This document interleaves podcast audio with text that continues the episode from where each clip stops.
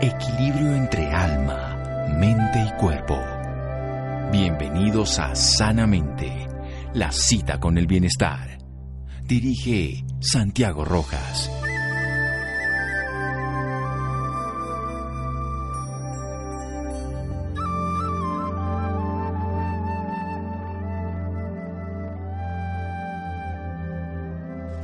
¿Llegamos a disipar o disminuir nuestra angustia? Lo cierto es que no podríamos suprimirla puesto que nosotros mismos somos angustia. Jean-Paul Sartre.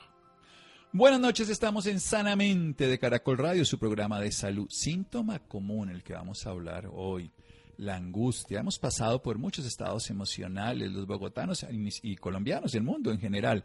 Primero indiferencia, después empezó el miedo, luego apareció la fatiga, también la tristeza, algunos llegaron a la depresión, estado depresivo, otros empezaron la melancolía de un pasado, empezaron otra vez el miedo porque iban a volver al mundo externo y se generan toda una cantidad de síntomas, la rabia, la irritabilidad, la incertidumbre, pero algunos no salen de ninguno de esos estados y entra uno mucho más profundo, en esa angostura de la vida, esa angustia. Tengo el gusto de hablar con la directora del Centro de Terapia Estratégica de Bogotá, magíster en Terapia Breve Estratégica de Italia, coordinadora y, representante didáctica al CTS del profesor Giorgio Nardoni, una eminencia en el tema de la terapia breve estratégica, lo hemos tenido aquí en nuestro programa de Sanamente. Ella es psicóloga, psicoterapeuta en Bogotá y en Cali, especialista en fobias, miedos, trastornos obsesivos compulsivos, también en disfunciones sexuales y desórdenes de alimentación, entre otros, psicóloga familiar en Álbala, que es la Escuela de la Vida en la ciudad de Cali. Ella es la doctora María Andrea Hernández. Doctora Hernández, buenas noches gracias por acompañarnos. Hola Santiago, buenas noches y gracias a ti y a ustedes por esta invitación. Qué rico volver a estar por acá. Sí, es un gusto. Hemos tenido también con Santiago Salazar, otro psicólogo maravilloso, también que hace psicoterapia breve estratégica. Bueno, doctora Hernández, ¿qué es esto de la angustia? Sí, Santiago, la angustia se puede definir como una mezcla específica entre dos emociones, entre miedo y dolor específicamente, pero sobre todo hay una sensación de que algo catastrófico está sucediendo, pues que en esencia ahorita es la situación que estamos viviendo de pandemia, o que algo catastrófico puede suceder. Es como una condena, dice el profesor Giorgio Nardone de la Escuela de la Terapia Estratégica que represento acá en Colombia, dice que es como una sensación de condena que normalmente se acompaña de somatizaciones. Son somatizaciones eh, vividas como una presión en el pecho, se puede sentir sensación de ahogo, eh, insomnio, eh, cólicos estomacales, pero realmente se vive como también una creencia, una creencia de que estamos condenados a vivir una catástrofe o nos hacemos profecías negativas que nos producen como estas eh, somatizaciones. Igual, la angustia es, somática, es muy orgánica también. Eh, a su vez, no es un ataque de pánico, hay que diferenciarla de un ataque de pánico o de la ansiedad, porque la angustia yo diría que corroe más, que si la angustia nos ataca, hay que saber eh, tratarla y hay que también saber reconocerla. Mm, en la angustia encontramos también que hay una sensación de que no hay esperanza, de que las cosas no se pueden cambiar, es como un locus de control eh, interno que, no existe. Eh, es, la, es la hermana mayor también de la ansiedad, muchas veces la definimos nosotros desde la psicología de la, de la estratégica, de la terapia breve estratégica. Muy bien, doctora María Andrea Hernández, muy claro nos ha dejado este panorama angustioso, pero no se va a quedar ahí.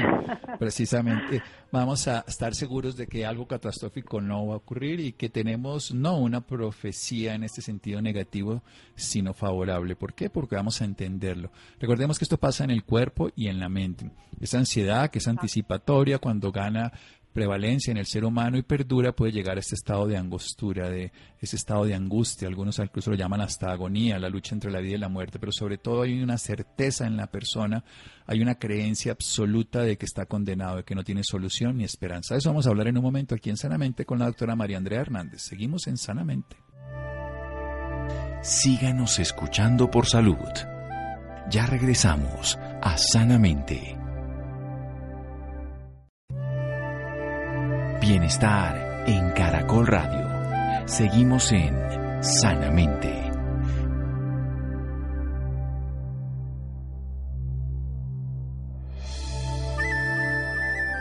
Seguimos en Sanamente de Caracol Radio. María Andrea Hernández, nuestra psicóloga, psicoterapeuta, ella es coordinadora del grupo Giorgio Nardoni aquí en Colombia, está en la ciudad de Cali.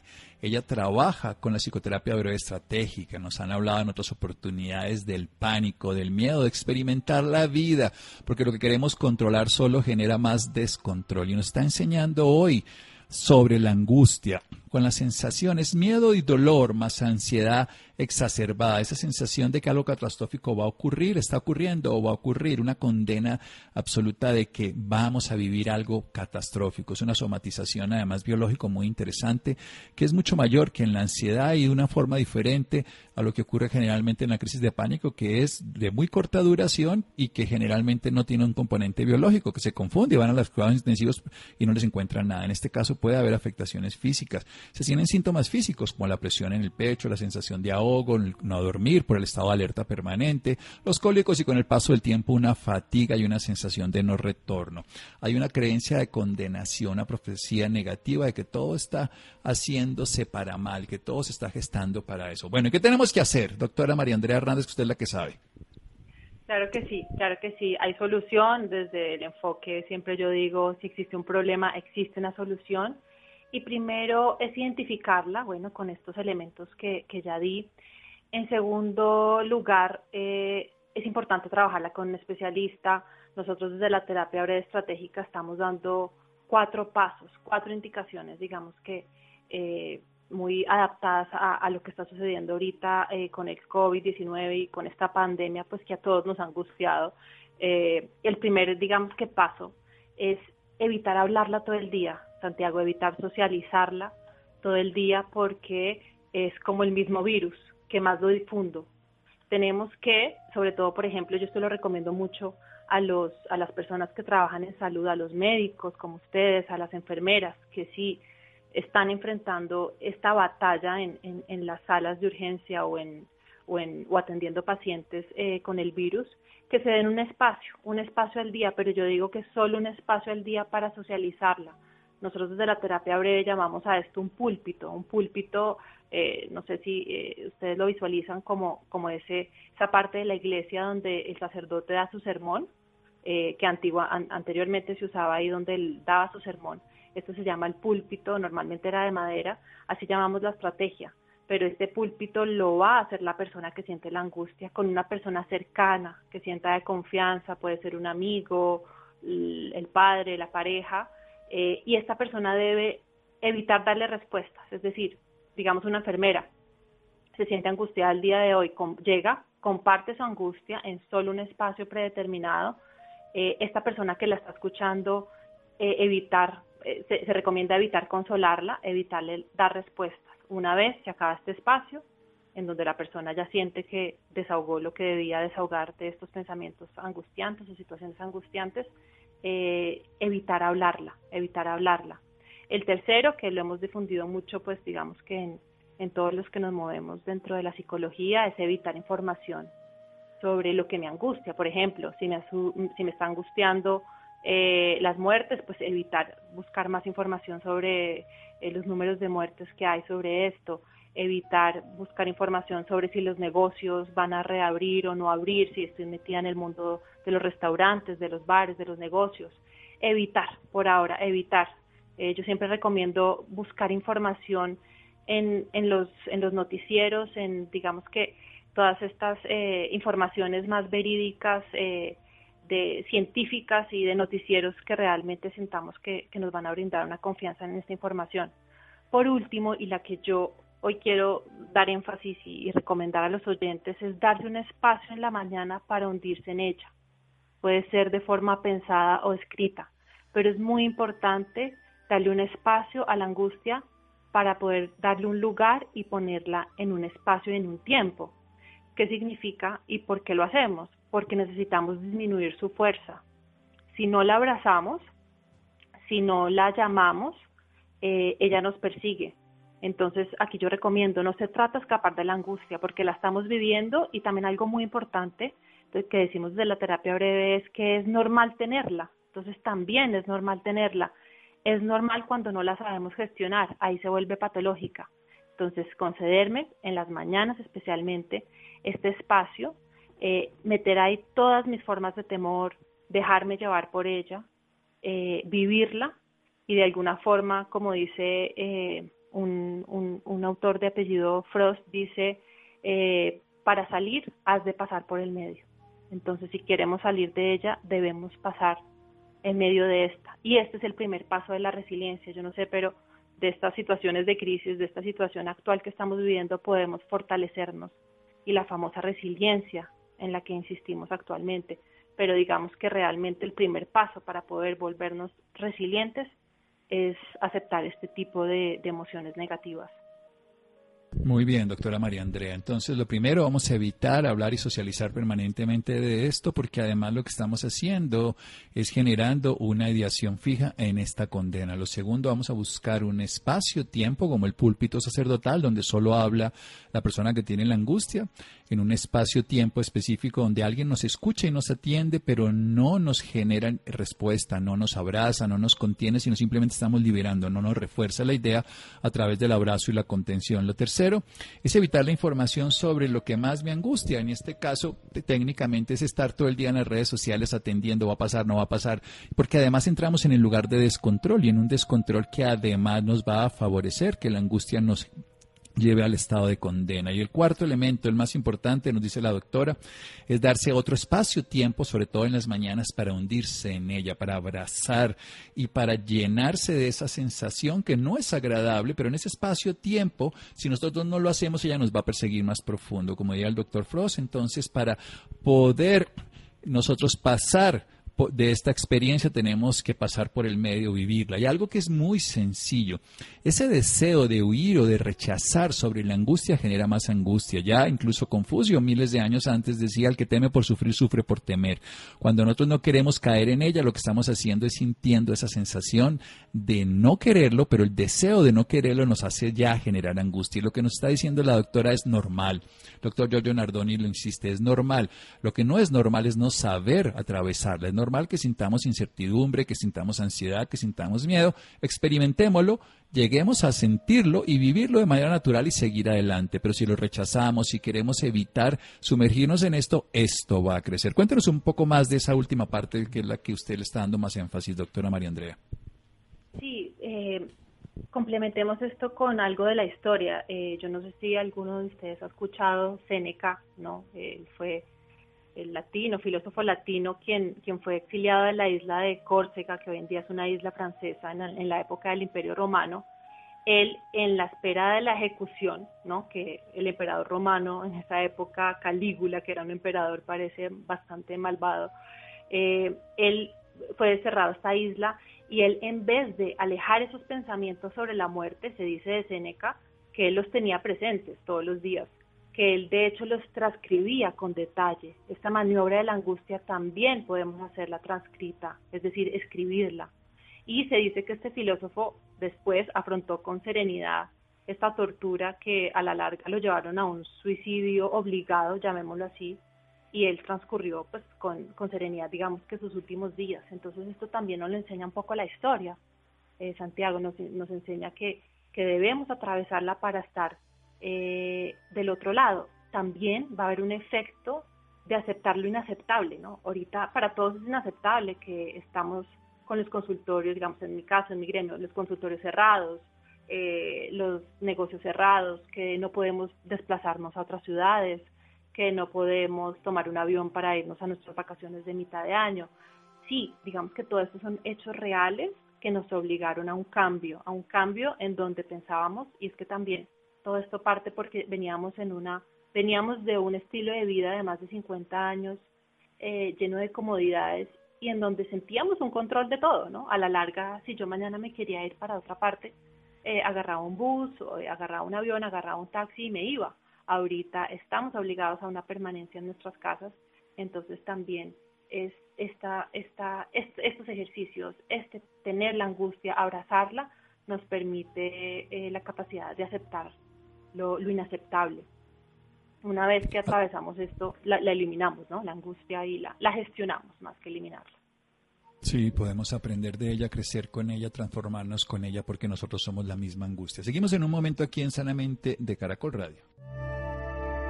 Síganos escuchando por salud. Ya regresamos a Sanamente. Bienestar en Caracol Radio. Seguimos en Sanamente.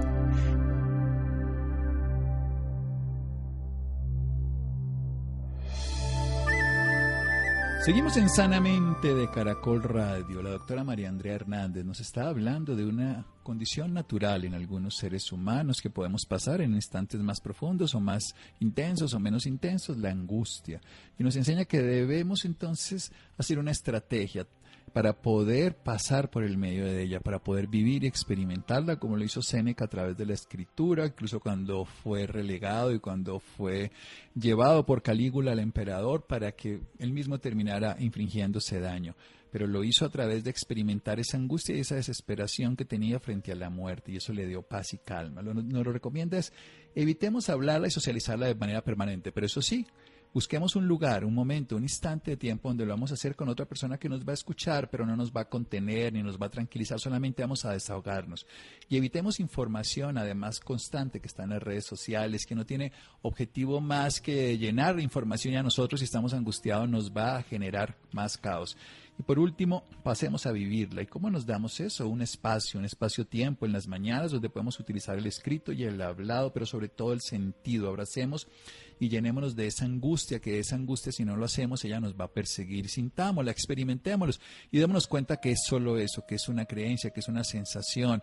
No intentemos deshacernos de ella, atravesemos por ella y así como pasa en la noche, que cuando estamos en la noche oscura del alma, va a amanecer, si estamos atendiéndolo, va a amanecer de una manera más simple. Siga, doctora. Sí, digamos que muchas personas también se preguntarán, bueno, pero ¿por qué no estás hablando, María Andrea, de técnicas antiestrés o de relajación física o de elevación mental, ¿no? Es decir, yo no quiero pensar en la angustia.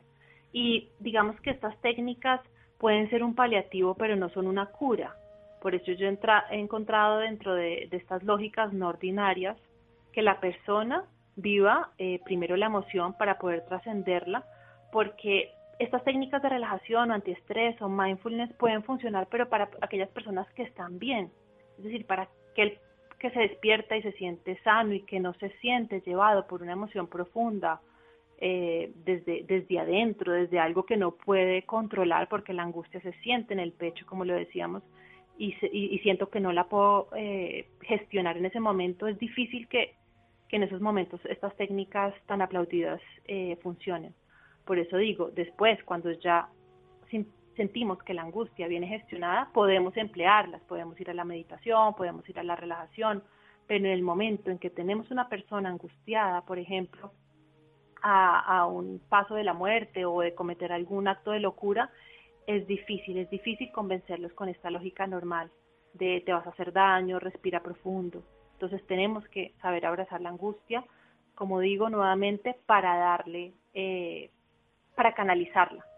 Por ejemplo, en los programas de adiestramiento de la resiliencia, volviendo un poquito al tema de resiliencia, porque abrazar la angustia es el primer paso, digo yo, o abrazar las emociones negativas es el primer paso para un camino de resiliencia, utilizada sobre todo en la formación de tipo militar, eh, ellos enfrentan a los sujetos a continuas dificultades y a situaciones estresantes. ¿Con cuál objetivo? De redimensionar la percepción. Entonces aquí lo que vamos a hacer con la angustia es redimensionarla. Yo la tengo, la toco, la miro en este espacio de las mañanas como tú ahorita reiterabas, para redimensionarla, para darme cuenta que, que puedo pensar desde otro tipo, que puedo pasar otro tipo de creencia. Y la persona realmente al cabo de una hora, dos horas, y yo se los puedo decir porque así lo vivo con mis pacientes en consulta, eh, la persona se siente libre de la angustia. Bien, esto es bien, bien sensato y bien sencillo. Por supuesto, todas las veces nosotros tenemos técnicas que le sirven a los sanos para no caer enfermos, pero que no necesariamente le sirven a los enfermos para no estar en ese sentido. A veces yo doy un ejemplo que es con el ejercicio. Un ejercicio intenso en una persona sana evita la hipertensión, pero una persona con hipertensión severa un ejercicio intenso lo puede llevar al caos. Entonces, no, no todas las técnicas son útiles para todas las personas ni todos los momentos son apropiados. Y lo que nos están enseñando ahora es una técnica no lineal, no lógica, con una forma diferente de experimentarlo. Y es no tratar de controlarlo, porque precisamente ese tratar de controlar va a generar más descontrol. No tratar de inhibir esa respuesta porque se está viviendo. No tratar de huir, como sería si se está quemando nuestra casa, huir detrás de al generador, buscar culpables, sino de experimentarla, de aprender de ella, de crecer con ella. Y para eso es, démonos el tiempo cuando podamos hacerlo, desde una perspectiva la vamos a ver diferente y evitemos usarla todo el tiempo cuando ella nos controla a nosotros. Entonces todo el día estar hablando sobre ella le va a dar poder a ella, pero utilizarlo en los instantes y en los momentos que podemos hacerlo de una manera adecuada, pues nos va a generar bienestar. Una cosa esencial también, esto también sirve entonces para el miedo, para la ansiedad, para otros. Usted nos decía de abrazar las emociones, de experimentarlas, de no rechazarlas, incluso las llama negativas que en realidad son simplemente eso, emociones que tienen su sentido, aunque no cuando duran tan intensamente ni tan largas, saludables en el sentido de bienestar. Exacto, eh, lo mismo podemos hacer y tú tienes razón, las emociones son adaptativas, solo que cuando una persona, un paciente la siente por tiempos muy prolongados, dice, hey, que tengo angustia encima, o tengo pánico, tengo pánico de salir, de coger un ascensor, tengo miedo a los espacios eh, cerrados, entonces la persona lo sufre, pero realmente son adaptativas y eh, se recomienda de la misma forma con otras técnicas que cambian un poquito en su indicación directa. Eh, lo mismo se realiza con el miedo, lo mismo realizamos con el dolor. Ya con la rabia nos vamos más un poquito para lo que hizo Séneca, ¿no? que fue el tema de la escritura, el tema de, tareas escritas. Pero sí, eh, desde un punto de vista general, eh, lo que sugerimos es no luchar contra esta emoción porque la incremento, sino cuando está vibrando muy alto, cuando está muy profunda en nosotros, eh, primero con indicaciones, obviamente también siempre recomendamos desde especialistas, psicólogos, psiquiatras, eh, saber recibirla, saber vivirla para que esta no incremente, para que esta no se vuelva como un enemigo que explota y que, como decíamos al comienzo, no controlamos, se vuelve incontrolable. Además, algo muy importante, Santiago, la angustia, si no es canalizada, puede eh, transformarse en otros comportamientos, por ejemplo, la agresividad la agresividad que estamos viviendo en, el confinamiento muchas veces son personas angustiadas, son personas angustiadas. Otro efecto que se está viviendo actualmente, el abuso del alcohol o estar comiendo todo el día, el abuso de la comida, eh, comilonas compulsivas. Todo esto puede ser, en su gran mayoría de veces, por esta angustia, por esta angustia no canalizada, en donde no le estamos dando el espacio. Y es muy importante darle este espacio en la mañana y como decíamos, tratar de que si esta me persigue durante el día, decirle mañana en la mañana te doy el espacio, mañana en la mañana te tengo al frente mío. Entonces es muy, muy importante. Otra angustia muy, eh, digamos que frecuente en este momento es todos los que estamos multitasking, tasking, ¿no?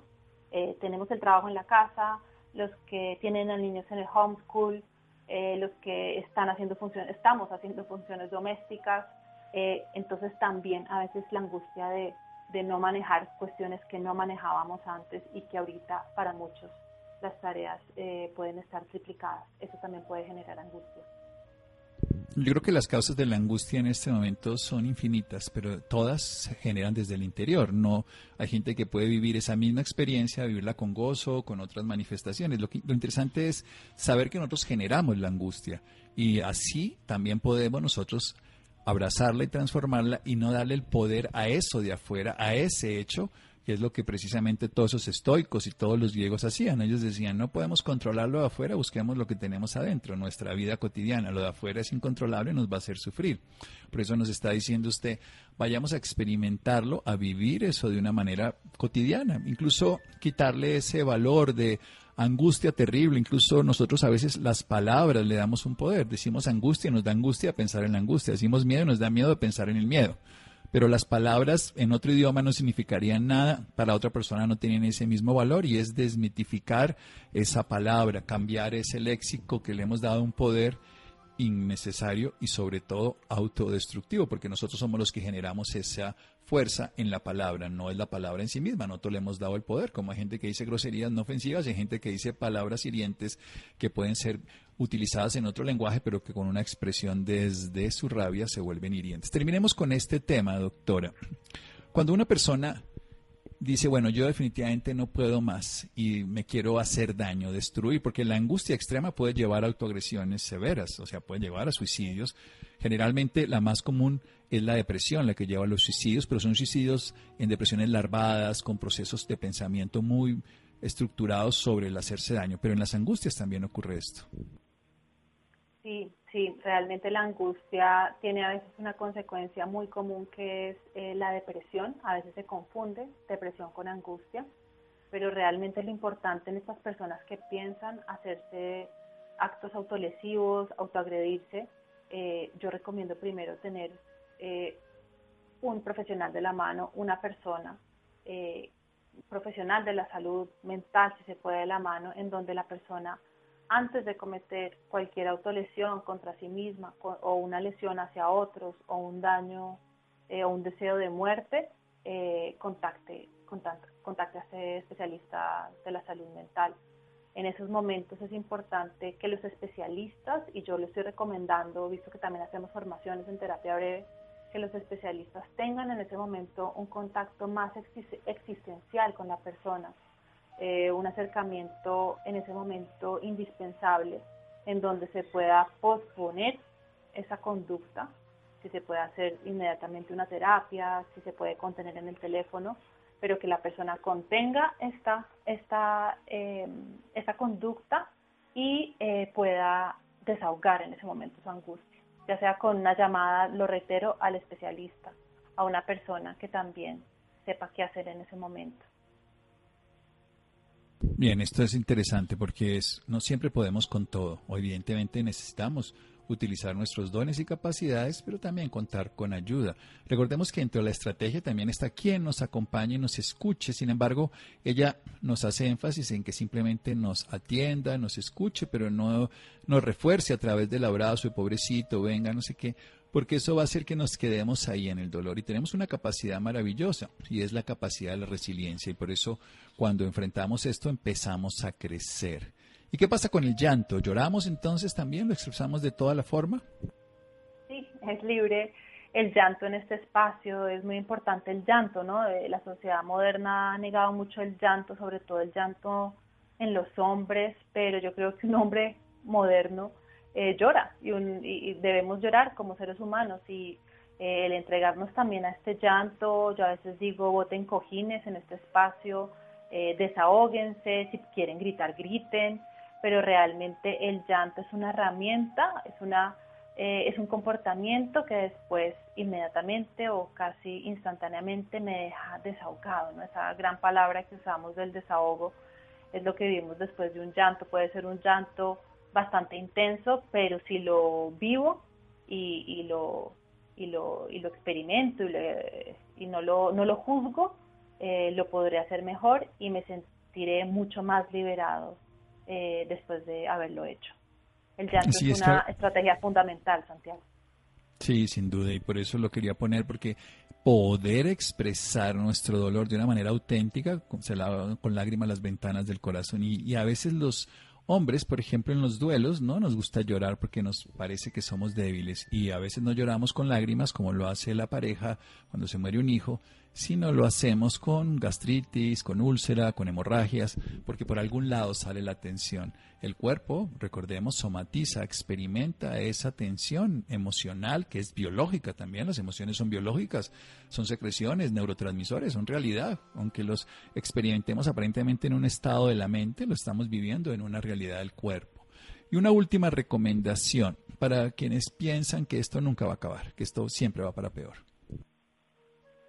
Sí, yo digo que salgámonos un poco del pasado o del futuro, ¿no? El pasado ya pasó, no lo podemos cambiar. Lo que tuvimos en febrero, en enero, eh, lo que se vivió, eh, ya pasó. Y el futuro eh, anticipado todavía es parte de mi imaginación. Entonces yo recomiendo mucho eh, a los oyentes en este momento, Santiago, es vivamos el presente, lo que siempre nos han dicho, pero se nos olvidaba o se nos olvida porque vamos en una sociedad muy frenética, vivamos el día a día. La emoción del día, a la emoción del día, démosle su espacio. Porque como dice Frost nuevamente, has de salir si vas por el medio, si la atraviesas por el medio, si no, te quedas en ella. Entonces yo digo, démosle el espacio a, las emociones en el presente. Preocupémonos por qué tenemos que hacer y preocuparnos de hoy hasta que se acaba este día. Muy bien, ocupémonos de darle el espacio a cada emoción en cada día. Doctora, ¿dónde la pueden ubicar? Y muchas gracias por toda su información. ¿Dónde pueden seguirla, aprender de usted, tener servicios profesionales de consulta virtual, en fin? Claro que sí. Eh, otros profesionales de la salud pueden seguirme en un canal de YouTube que se llama Psicobreve. Aquí hablamos mucho del enfoque y de todas las formaciones y, teorías que tenemos desde este modelo Psicobreve en YouTube. Estamos como Terapia Estratégica Colombia en Facebook y cualquier eh, para contacto me pueden escribir a infoestratégico.gmail.com en estos momentos. ¿Info estratégico? Exacto, infoestratégico.gmail.com. En YouTube, Psicobreve, o si no, en Facebook, Terapia Estratégica, Estratégica Colombia. En Facebook infoestratégico.gmail.com. Perfecto, para cualquier persona interesada en tener los servicios profesionales de la doctora María Andrea Hernández. Recordemos que es psicóloga, que es la líder del movimiento de psicoterapia estratégica en Colombia, el doctor Giorgio Nerdoni, alumna directa. Doctora, muchísimas gracias. Gracias a ti, Santiago, y gracias por este espectacular espacio que nos dan a todos. Síganos escuchando por salud. Ya regresamos a Sanamente. Bienestar en Caracol Radio. Seguimos en Sanamente.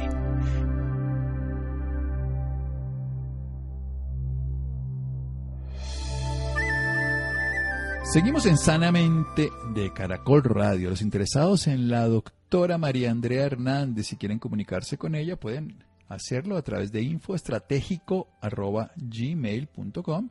Pueden verla en YouTube, Psicobreve, para personas ya en formación. Y también pueden entrar en Facebook, Terapia Estratégica Colombia. Ahí la pueden encontrar. Muy bien, cinco tips para tratar a niños con trastornos del espectro autista. Recordemos que ellos no están enfermos, sino cinco tips para poderse relacionar con ellos de una mejor manera. Es simplemente una condición de vida que tienen y obviamente igual que muchos niños no la están pasando bien, ellos tampoco. Así que veamos cómo podemos ayudarnos entre todos. Muy buenas noches, Santiago, para usted y para todas las personas que nos sintonizan a esta hora. Claro que sí, Santiago, compartir en un solo espacio junto a toda la familia el descanso, la diversión y el aprendizaje expone a sobreestimulación sensorial a los niños con trastorno de espectro autista desde el inicio de la cuarentena, según la terapeuta Sandra Milena Grisales, eh, miembro honorario de la, de la Liga Colombiana de Autismo para generar con éxito en condiciones de aislamiento un ambiente organizado y tranquilo, existen algunos tips básicos. Por esta razón, en la noche de hoy ella está con nosotros. Doctora Sandra, muy buenas noches y bienvenida sanamente de Caracol Radio. Buenas noches, un gusto poder participar en el programa. Bueno, doctora, para empezar, quisiera que nos hablara un poco de este trastorno. ¿De qué se trata esta patología? Bueno, el trastorno del espectro autista es un trastorno del, del neurodesarrollo que mm, afecta tres áreas principalmente. Una es la comunicación, otra es eh, la interacción social y la otra eh, eh, esa insistencia por permanecer de pronto en un interés repetitivo o que sea mm, restringido, es decir, que se les dificulta salir de esos intereses. También hay una parte mm, que, se, que influye bastante, que es eh, esa, esos estímulos sensoriales que ellos perciben de una forma muy particular y que es lo que a veces hace que no pueda eh, em, interactuar con su entorno fácilmente, o sea, influye bastante. en ellos. Es una forma también de percibir y de procesar la información de una forma diversa, única, y no, no aunque están etiquetados dentro del trastorno del espectro autista, una persona dentro del espectro es completamente diferente a la otra. ¿Y por qué nacen los niños con esta patología? Bueno, se dice, bueno, es una condición de vida, los va a acompañar desde que nacen hasta que mueren en todo su ciclo vital. Em, tiene factores biológicos y genéticos, aunque todavía está en investigación cuál es el gen específico, se dice que es multifactorial, pero sí es, eh, como decía antes, un trastorno del neurodesarrollo. Entonces, desde eh, el vientre ya está, pero todavía no hay estudios que comprueben que desde ahí ya se puede diagnosticar, pero entonces va, va el niño creciendo y más o menos a la edad de 18 meses, dos años, es que comienza a notarse o a, verse los síntomas. ¿Por qué? Porque ya el, la, el ambiente como tal va generando esos pequeños obstáculos y ellos no los pueden ahí superar, que se, sean más en, la, en el área de comunicación y comportamiento. Eso le quería preguntar, ¿cómo se da cuenta un padre de familia que el hijo tiene esta patología? condición? Sí. Bueno, pues eh, por varios, varios signos. Eh, como te decía, la área de comunicación está, se involucra, ¿no? Está afectada. Entonces, eh, puede ser un niño que no eh, mira, no tiene un contacto visual como los otros niños de su edad. Vamos a los 18 meses, dos años de edad. Un niño mira a su mamá, mira a su papá, sonríe, eh, si se cayó un objeto, mira cuando se cayó el objeto y vuelve a mirar a su mamá para que ella como que le dé una señal de, que, de qué es lo que está pasando. Una persona con autismo pues se le dificulta poder mirar fijamente a los ojos o su mirada es, em, es eh, particular, es decir, no es tan coordinada como lo haría un niño a, esa edad. Otro factor es que podría ser, eh, podrían no responder al llamado por su nombre, entonces pueden llamarlo varias veces, Juan o, o Sebas, Sebas, y el niño no responde o su respuesta es muy demorada. También eh, podría ser que responde a algunos sonidos selectivamente. Entonces, si es el sonido de algo que le gusta, si inmediatamente mira, pero si es algo a lo que no esté acostumbrada, no mira. Y pues sabemos que todos cuando hay un sonido em, eh, extremo, volteamos inmediatamente a mirar así estemos muy atentos en una actividad. A ellos pues se les dificulta. Entonces los papás comienzan a ver estos signos, comienzan a ver que el niño eh, de pronto quiere estar solo o solo se la pasa con un juguete específicamente y ellos van al neuropediatra o a su médico y le comentan y el médico ya comienza a hacer un tamizaje y decir, decir hay sospechas de trastorno del espectro autista y envían a unas pruebas diagnósticas específicas que ya comienzan a, a evaluar y observar y analizar cada una de estas áreas y determinan si la persona está o no dentro del espectro autista. ¿Cómo se debe tratar a un niño con, con autismo? Eh, bueno, es un niño. Sí, listo. Eh, como todos es un niño y eso es lo que prima, o sea, prima más el niño que la condición como tal. Entonces, eh, siempre debe ser tratado como, como mi hijo, pero que necesita, o, mi alumno, o mi estudiante, o mi amigo, pero que necesita unos apoyos. Entonces, tratado como tal debe tener em, atención específica en las áreas de comportamiento, de comunicación, donde lo que se quiere es que poco a poco em, vaya adquiriendo las competencias que no ha desarrollado, las habilidades, eh, como Mm, comunicarse, si eh, hay chicos que hablan, que desarrollan lenguaje verbal, pero que de pronto no lo usan de la forma funcional, no lo hacen de pronto para pedir lo que necesitan o expresar sus emociones o demás. Entonces, la idea es trabajar en eso para que lo puedan lograr. En los más pequeños que desarrollen eh, comunicación, ¿sí? No específicamente hablar, es, o sea, todos queremos que eso se logre, pero hay personas dentro del espectro que no lo logran.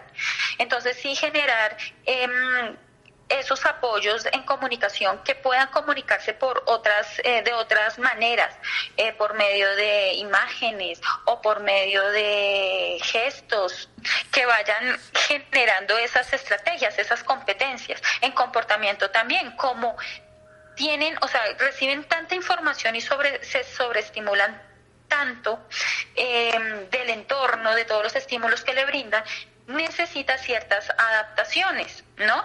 Como conocer bien en qué momento puede estar sobresaturado de tantos estímulos en, en el cual ya no puede más y necesita regularse.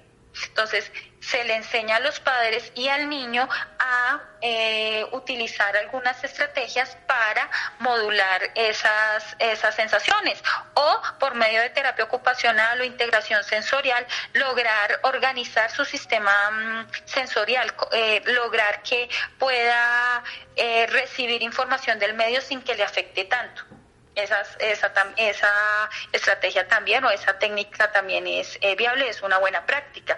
Eh, trabajar o enseñarle a aprender, o sea, suena difícil o ilógico decir voy a enseñarle a aprender a aprender, pues lo necesitan porque si ellos eh, procesan la información de una forma diferente, ingresa a su cuerpo de una forma diferente, se les debe enseñar cuáles son cuáles son como esos eh, tips o estrategias para que ellos puedan aprender, como a imitar, eh, a copiar, eh, supongamos, a observar al otro, a saber que por medio de esa observación puede aprender, a que por medio de una secuencia de actividades también puede aprender. Entonces necesita una intervención intensiva y constante. Tenemos entendido que el tema ahorita de la cuarentena ha sido muy difícil para todos y pues a mí me encantaría que usted le dijera a nuestros oyentes o les recomendara más que todo a los padres de, de estos niños cómo deben manejar esta situación ellos. denles unos tips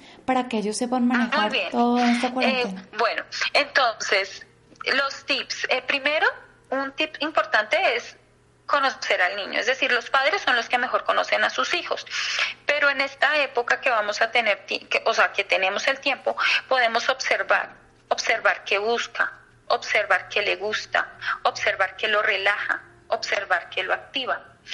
Em, observar eh, qué está aprendiendo. ¿Cómo hacemos esto en el día a día? Eh, supongamos, el niño después de desayuno sale a la sala, se recuesta sobre el sofá, comienza a tocar eh, la tela del sofá que es muy suave y observamos que el niño está eh, muy calmado o cuando le hacemos brujas está muy calmado. Estoy hablando de niños pequeños. Este tipo de estímulos lo pueden relajar. En cambio, si observamos también que cuando está escuchando música se activa o cuando está muy, eh, cuando corremos de un lado a otro se activa tanto que es difícil pararlo. Entonces los papás comienzan a conocer este tipo de actividades que producen esos cambios en su hijo y pueden utilizarlas en pro o en beneficio de ayudarlos a, regularse. Entonces, si está muy estresado, puede utilizar estas actividades que lo calman para ayudarlo a bajar eh, esa energía. O si está muy pasivo y no quiere, eh, ese día no, no desea realizar mucho o, o se siente muy mal por eh, porque quiere permanecer mucho con un objeto.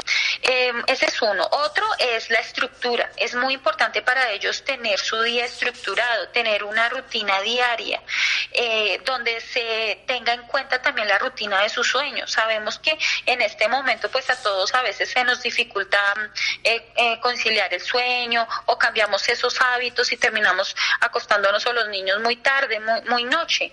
Pero para ellos es fundamental tener una buena rutina del sueño para que al día siguiente esté dispuesto a realizar las actividades. A nadie le gusta estar haciendo actividades o trabajando o, que, o pidiéndole que, eh, que aprenda algo si, si está cansado. Eh, eh, la estructura es muy importante, la comunicación por medio de, de, imágenes o por medio de expresiones o por medio del niño que no ha desarrollado el lenguaje verbal, conocer cómo se está expresando, porque por medio del, de esa expresión de conductas no verbales, o sea, cómo me expreso con mis gestos, estos también eh, estoy comunicándome. Entonces, observar bien esas señales y comenzarles a, poner un nombre, identificar si quiere, si no quiere, si le gusta o no. ¿no?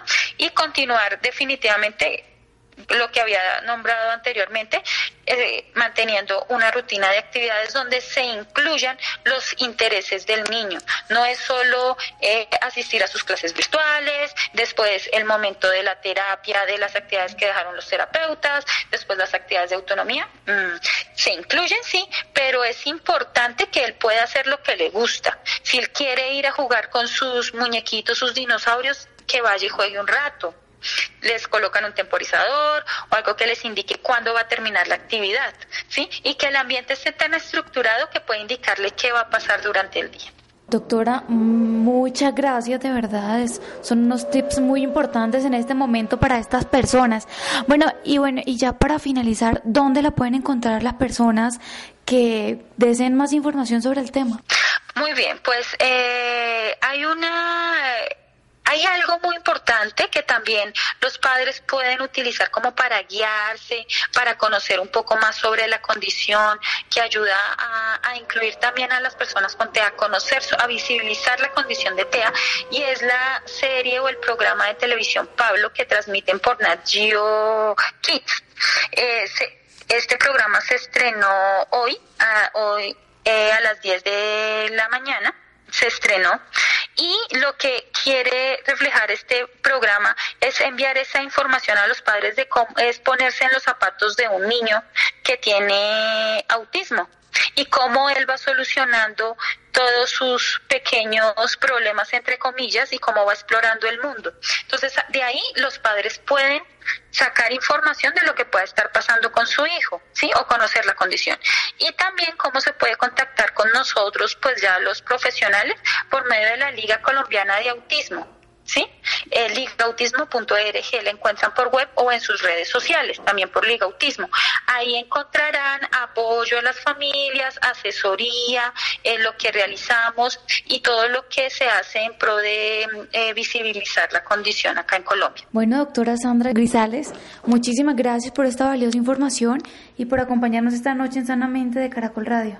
Muchas gracias, fue un placer acompañarlos. Gracias, querida Laura. Muchas gracias. Llegamos al final de Sanamente. Juan José, gracias. Iván, Ricardo Bedoya, Jessy Rodríguez, quien se con una voz en el camino con Ley Martín. Caracol piensa en ti. Buenas noches.